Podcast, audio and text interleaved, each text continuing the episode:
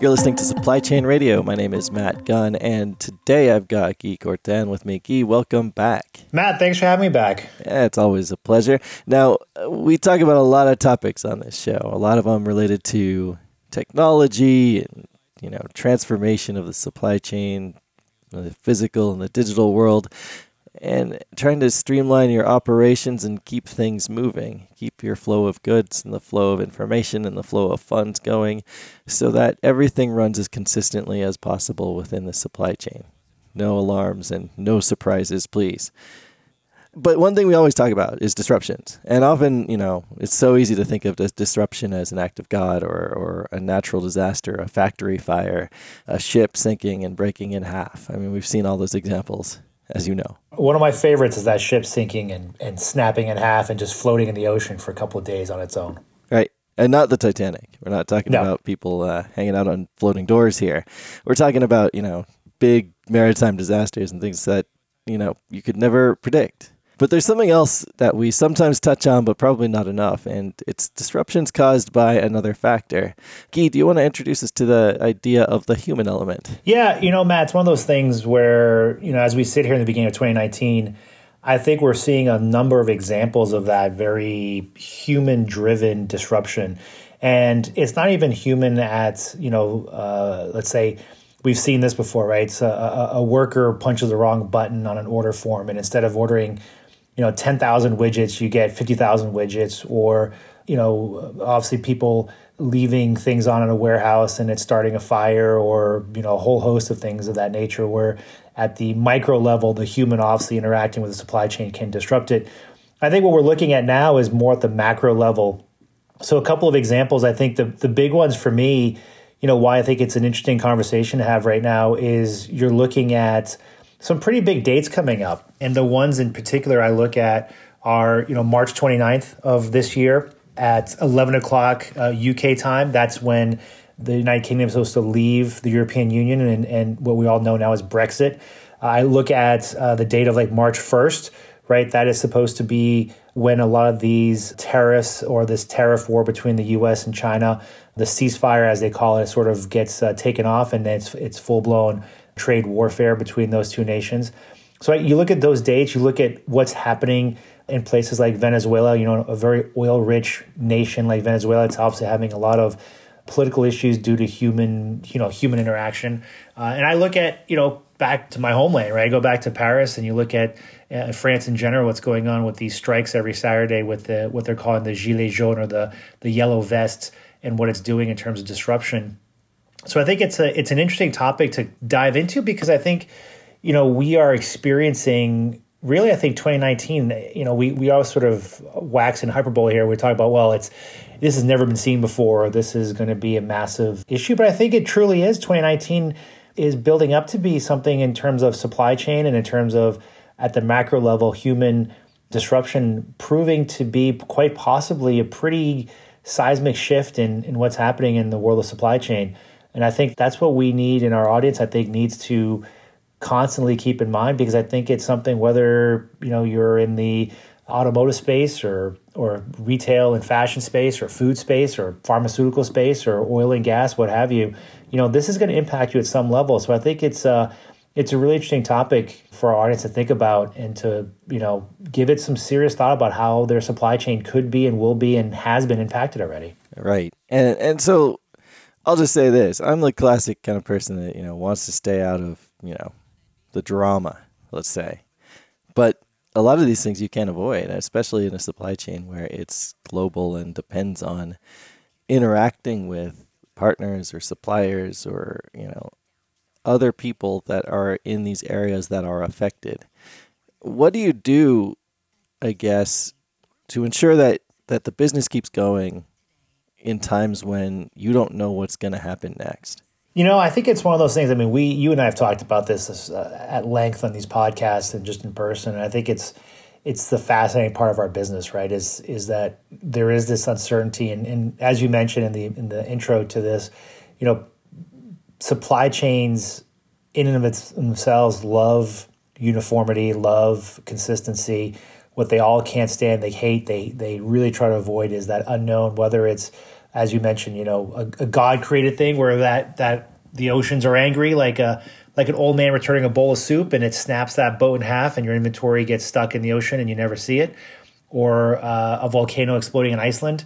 But really, this human aspect is another disruption that we can, you know, we need to keep in mind. And I think what all supply chain professionals and, and really all of us in general need to do is to constantly remind ourselves, which you know is a cliche, but it's sometimes we I think we do forget is that you know our supply chains, our businesses, our world really has become so intertwined, so global, so far-reaching that you know even these disruptions. While we might say, well, Venezuela, like you know, what what does that bother me? Like you don't realize the the knock-on effect that can have the region and to a larger extent the global supply chain obviously the things like what's happening with China and the tariffs there, we know since a lot of our goods come from China, a lot of our goods are exported to China. We, I think, across a whole host of businesses, understand there's a massive impact.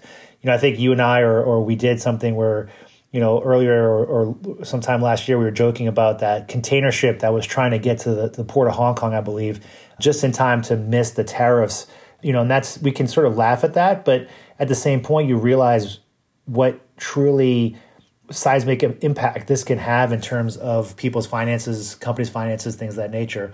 So I think for for me, when I look at this, I think it's the first part is just to have a, an awareness, right? To to be conscious of some of these disruptions that are, you know, we have to face on a daily basis, on a on a medium term basis, on a long term basis. I think the second part is something that I know we can constantly harp on, but I think it's worth you know talking about again. It's just this notion of constantly going back over your plan, constantly going back over contingencies, understanding what's happening in your network in your supply chain. Really sort of almost doing what what the Fed does with banks now after, you know, the the crash of a decade ago is is stress test your supply chain. Right? Understand what happens if if these tariffs go into effect, you know, with China and the United States, if they increase, right? The, the last numbers I read right now is about $250 billion with tariffs on Chinese goods. It could go up to another 267 billion. So that's half a trillion dollars worth of tariffs on Chinese goods. China's rep, you know reciprocating with over 110 billion dollars of tariffs on U.S. goods. So what happens on March 1st if there is no agreement? You know what happens to your supply chain? What happens to your suppliers? What happens? We're looking at Brexit now. You know what happens? You know we're we're seeing things such as uh, hoarding of medicine by the uh, NHS, the UK Medical Society, right to to hoard medicine in case medicine no longer flows in from the European Union once Brexit happens if there is no deal. So, what can you do from a supply chain standpoint to prepare yourself to understand where your vulnerabilities might be and also understand where there might be opportunities, right? Can you be flexible enough? Can you have the foresight to identify where there could be opportunities for you to, let's call a spade a spade, take advantage of this disruption as well, right? Because I think there is opportunity there for supply chains not only to be resilient to disruption, but take advantage of disruption. Yeah, absolutely. I think that hard times always call for innovation or spark some reinvention that cause to do something differently. With the show being kind of, you know, the core of it being on, on you know, how technology and supply chain meet, what are the ways that a company can prepare itself digitally uh, either across its supplier network or with how it manages inventory and the movement of goods to handle these potential changes. And you know, maybe some of these changes won't happen. Right. But to be ready. Yeah, and I think it's again, it's it's one of those things. I think you and I have, have preached this too, right? I think technology is incredibly important to help solve these problems, but it's also not a magic bullet, right? Technology is not some panacea that you're going to you know wave the the magic technology wand and all your ills will be gone. But it's absolutely a, an important tool. And I think the, the first step, and I think listeners to our podcast will, will know what's coming, but I think it's true to reiterate this. Our first step is just to constantly drive to more granular, more real time visibility in what's happening in your network. And what that means is truly understanding, you know, all the corners of your network and what your supply chain needs or how you rely on your supply chain to get your product to market. So, for example, you know, if you are a pharmaceutical company and you have a big business in in England, do you understand, you know, where you're sourcing your your drugs from? Do you understand what the process is to get them into the country? Do you understand you know what the shelf life is, right? Can you can you front store some some products and you front load some products in terms of you know forward positioning of of inventory so that if there is an outage, you have some safety stock put in place. You know, if you're a, a fast fashion retailer, same thing. Do you know where you're sourcing some of your products, your cotton, your manufacturing process? How big is your market in, in the UK, for example? You know, do you need to rethink how your distribution strategy goes in terms of your warehousing? You know, I talked to one customer uh, a few months ago who currently does all their European distribution out of one distribution center in Manchester, England. And they're having to go back and reconsider, you know, do we have to start looking at putting some kind of DC on mainland Europe and split our inventory between these two DCs? You know, if they have visibility, they need to understand, well, what percentage of product do they need to put in, in mainland Europe then from this DC in Manchester? You know, so understand that visibility, understand the exposure, I think that's the first and foremost where technology and digitization can truly help. I think the second part is, you know, we have all this information, all this data. You know, we we have too much of it, right? We always joke that it's we're inundated with data, but I think it's taking some of that information, some of that data, and to start to ask the right questions of it. And I think this is where you're going to see, you know, other people tout artificial intelligence and deep machine learning and things like that, which are all great. But it's what do you what do you do with it? You know, how do you look at something like this and ask your data the, the hard questions and hope that it can give you some, not necessarily some answers, but I'd say some options. So, what I mean by that is, I don't believe that you're going to just ask the data questions and it's going to come back with, well, you should do this. I think what, what we should expect is they'll say, well, you could do X, Y, or Z. Here's you know the impact if you make these decisions. Now it's up to you as the human to make the best decision for your supply chain. I think when we have these kinds of disruptions happening, disruptions that might happen, disruptions that we don't know what the impact will be, I think it's an opportunity to leverage the amounts of data. And why is that important? Is because we can maybe run some simulations, maybe try to figure out, you know, if I were to close off this market, let's say United Kingdom, from Europe and impose tariffs like it were 30 years ago, et cetera, you know, what would that look like? You know, how would that impact my supply chain? How would it impact my costs? How would it impact my margins? How would it impact my my market share in general? And run those kinds of simulations based off of data and based off of you know smarter intelligence in terms of algorithms to try to determine what might happen.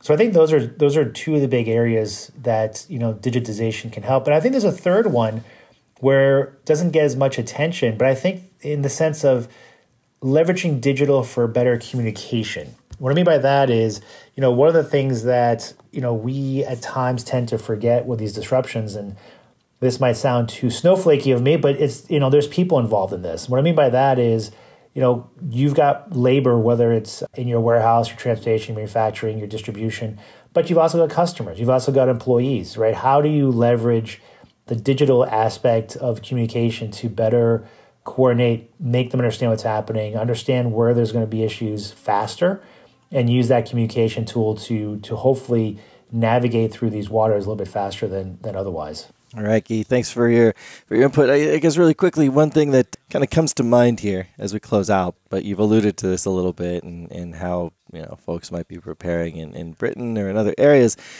and it's with extra inventory either stockpiling inventory or you know saving up for a rainy day. Is that ever going to be a truly sustainable strategy no. with dynamic supply chains that have to keep moving? Yeah, you know, it's it's funny you mentioned that because one of the things I didn't mention, but you brought up, and I think it's a good point. Is you know I've heard also a lot of talk of a lot of forward buying of inventory because of this U.S. China trade war, where people are just stockpiling inventory. So it's it's kind of you know, Back to the Future, right? It's it's uh, we're always trying to get rid of safety stock, and all of a sudden now we're there's a potential for some disruption. People are actually just you know piling up the safety stock for that very reason. That's, you know, it's a reason why it's called safety stock. Yeah, I I think Matt at some level that tried and true you know course of action in supply chains will never truly go away. I don't care how digital we get, how predictive we get, how much visibility we have we always know that that nothing is perfect, that the system itself is going to be prone to breakdowns, and that at the end of the day, the in a way, the velocity of the way business is going, the delays you know, as short as they can become, are still very painful from a standpoint of moving products. So we might actually want to continue to build safety stock at some levels because things move so quickly that the disruptions we can't afford, even less so today than we could 10, 15, 20 years ago, to live through if we don't have some kind of buffer built into our system. But I think it's it's one of those, you know, we're we're always trying to get that buffer down as low as possible. Why? Because it's working capital. And if we can free up that working capital, there's so much more we think we could do with that money, which is true. But I think we always run into this fear of, okay, what happens if, you know, come March 1st, there's a massive trade war that breaks out between the US and China? What if, you know, Brexit does not have a deal and, and at 11 o'clock on March 29th, there is a hard Brexit and the UK drops out of the EU with no, you know, no deal done. What happens then? We don't know. These are unknowns, right? Even, you know, we could say, well, we know if there's a volcano that blows up in Iceland, we know it's going to disrupt these routes of airplanes and this and that. With these human created interruptions of our supply chain, we don't know what the outcome is going to be. We don't know what the unintended consequences is. So I think there's a there's a you know going back to sort of a try and true strategy of saying, well, as long as I have you know, a month's worth of inventory on hand, I can survive. I can weather the storm. I might take a hit on my finances, but you know what? My, my production line won't stop because I have no inventory. So I think there's an there's an interesting uh, sort of back to the future happening when it comes to uh, the way we look at safety stock and buffer and all that. Those good old practices we we were trying to minimize with technology. All right, Guy, thanks for your thoughts on this. I'm sure this is a conversation that we will be carrying on in future episodes. As you said, it seems that 2019 is going to be a uh, crucial year for these types of changes. A lot of things are going to have to happen in the supply chain. Guy, thanks as always for joining. This has been an episode of Supply Chain Radio. I'm Matt Gunn. Find us on iTunes, Spotify, or your favorite podcast network.